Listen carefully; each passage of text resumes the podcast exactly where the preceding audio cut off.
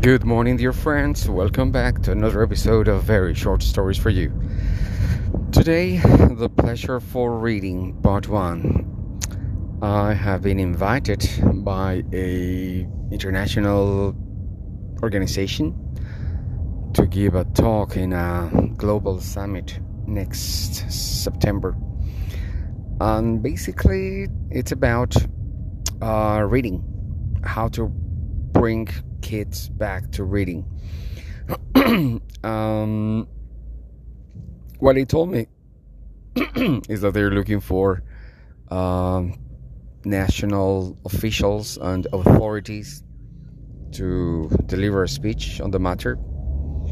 And even though I am not any of those, um, I do front an organization which is basically a cultural organization.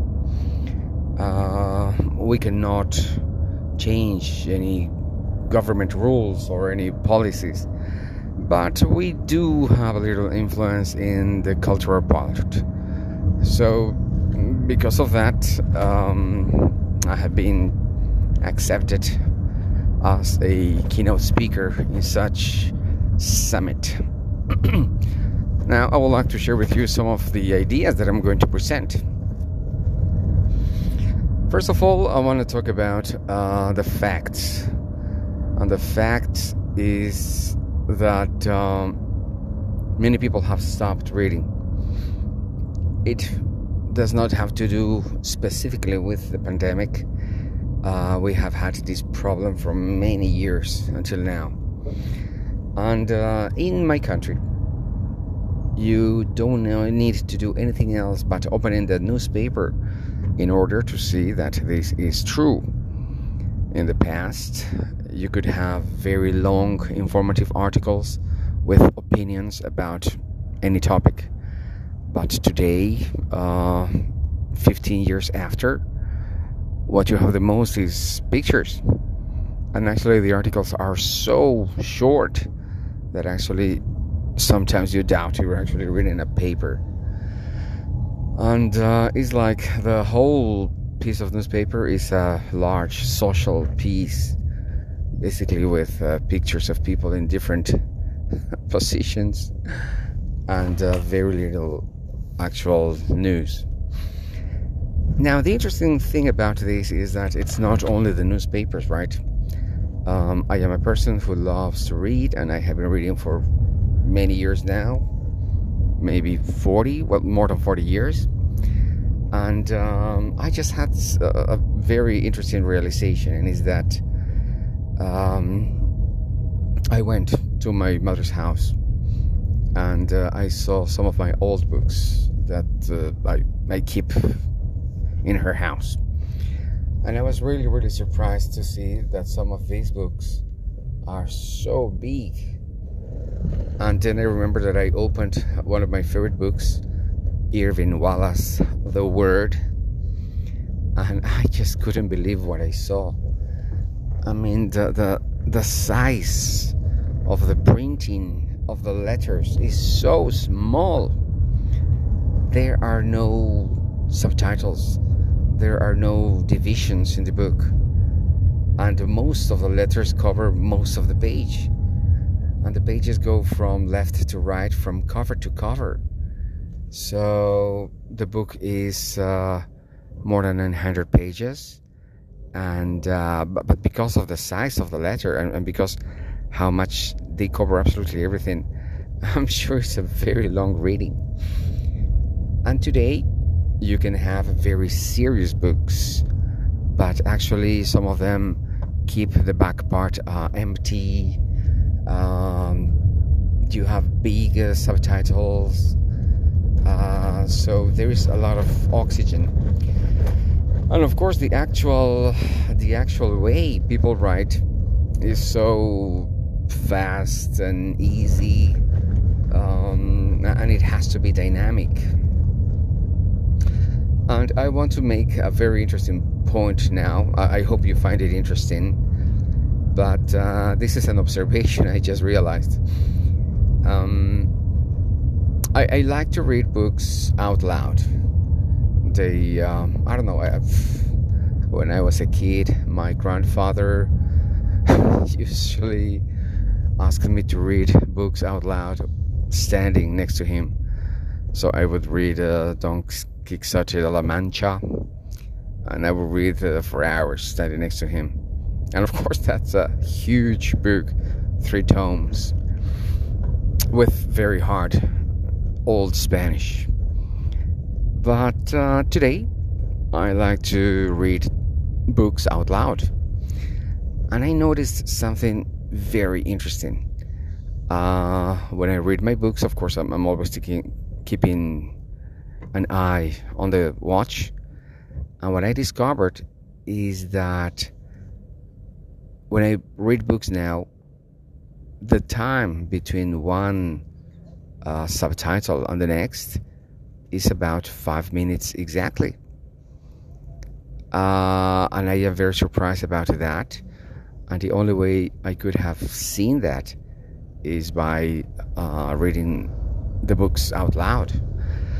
So how fascinated, how fascinating is to think that actually uh, that is the time book writers perceive readers are going to be engaged in a reading.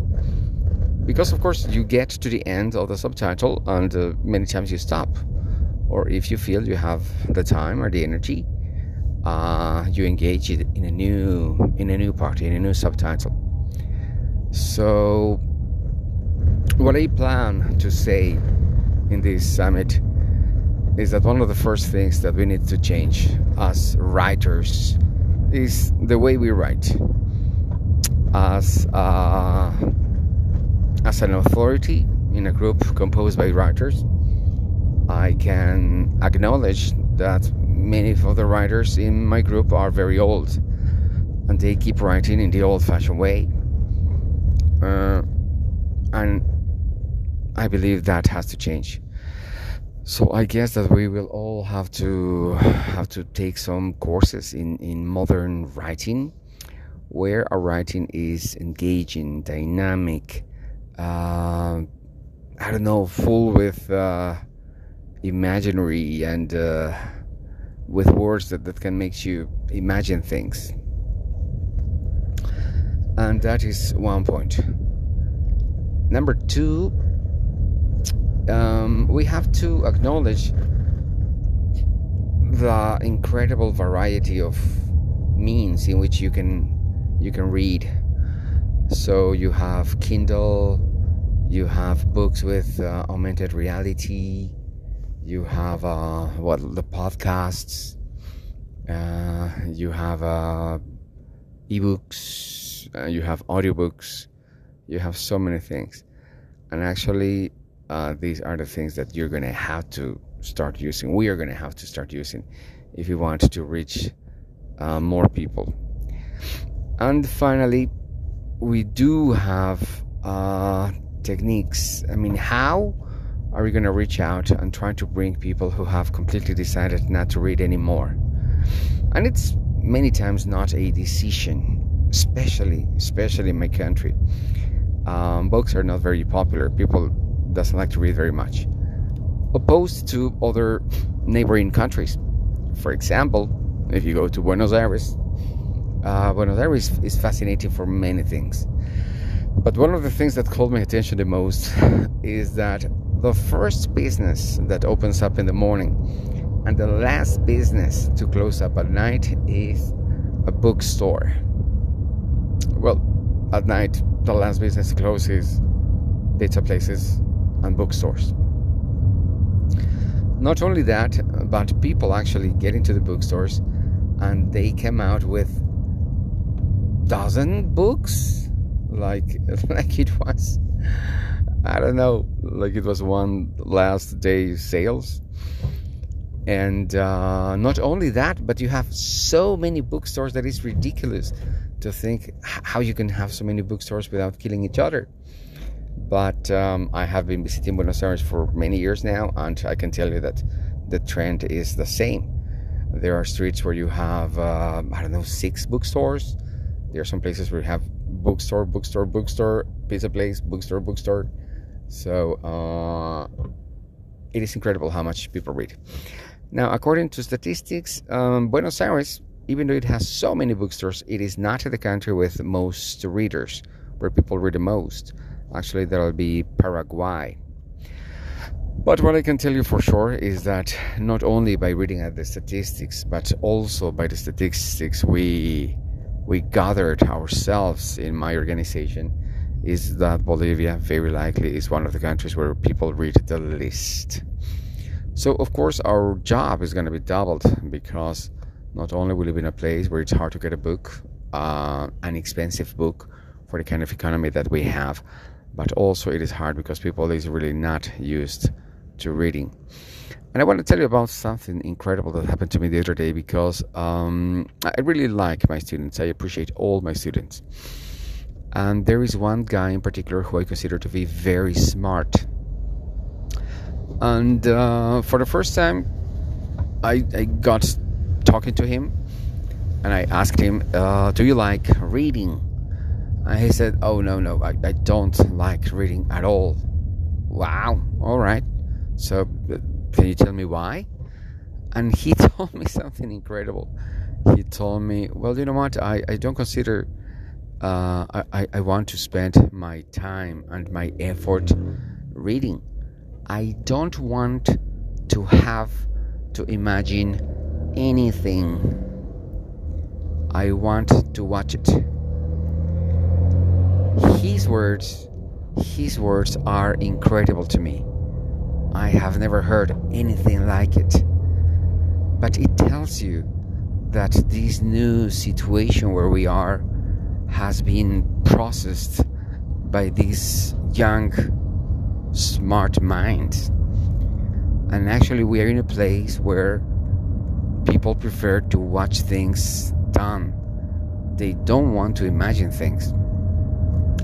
I, I, think this is just incredible because I thought that if you would ask anybody, would you like to have incredible experience in your mind imagining new worlds, thinking new things, he would say, Yes, of course, I want that. Because we all lived that. But not these kids. These kids would prefer not to imagine anything but having it shown. Uh, I have never heard anything like that. It was discouraging. It was. It was hard. It was hard to listen to that. Um, and especially from a guy like this. He's uh, well educated, he has the best uh, scores in the university. So you would imagine, you would imagine that actually he's a person who who reads, but how about that?